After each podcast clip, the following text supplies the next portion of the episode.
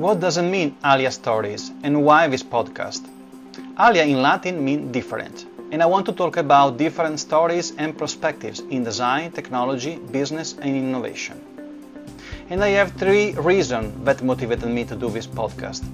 The first one, because I believe people with an unconventional and professional journey always develop unique perspectives, and only through these differences we can learn and understand the world around us in a better way. And second, I always suffer from a light form of dyslexia. However, year by year, becoming more evident and impact on my reading, talking, and writing capacity.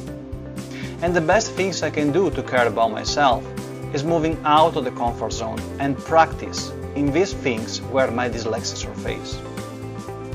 And the last one, I truly believe that the things we call innovation always lie behind an ambiguity of the tangible fact we know and the intangible idea we believe.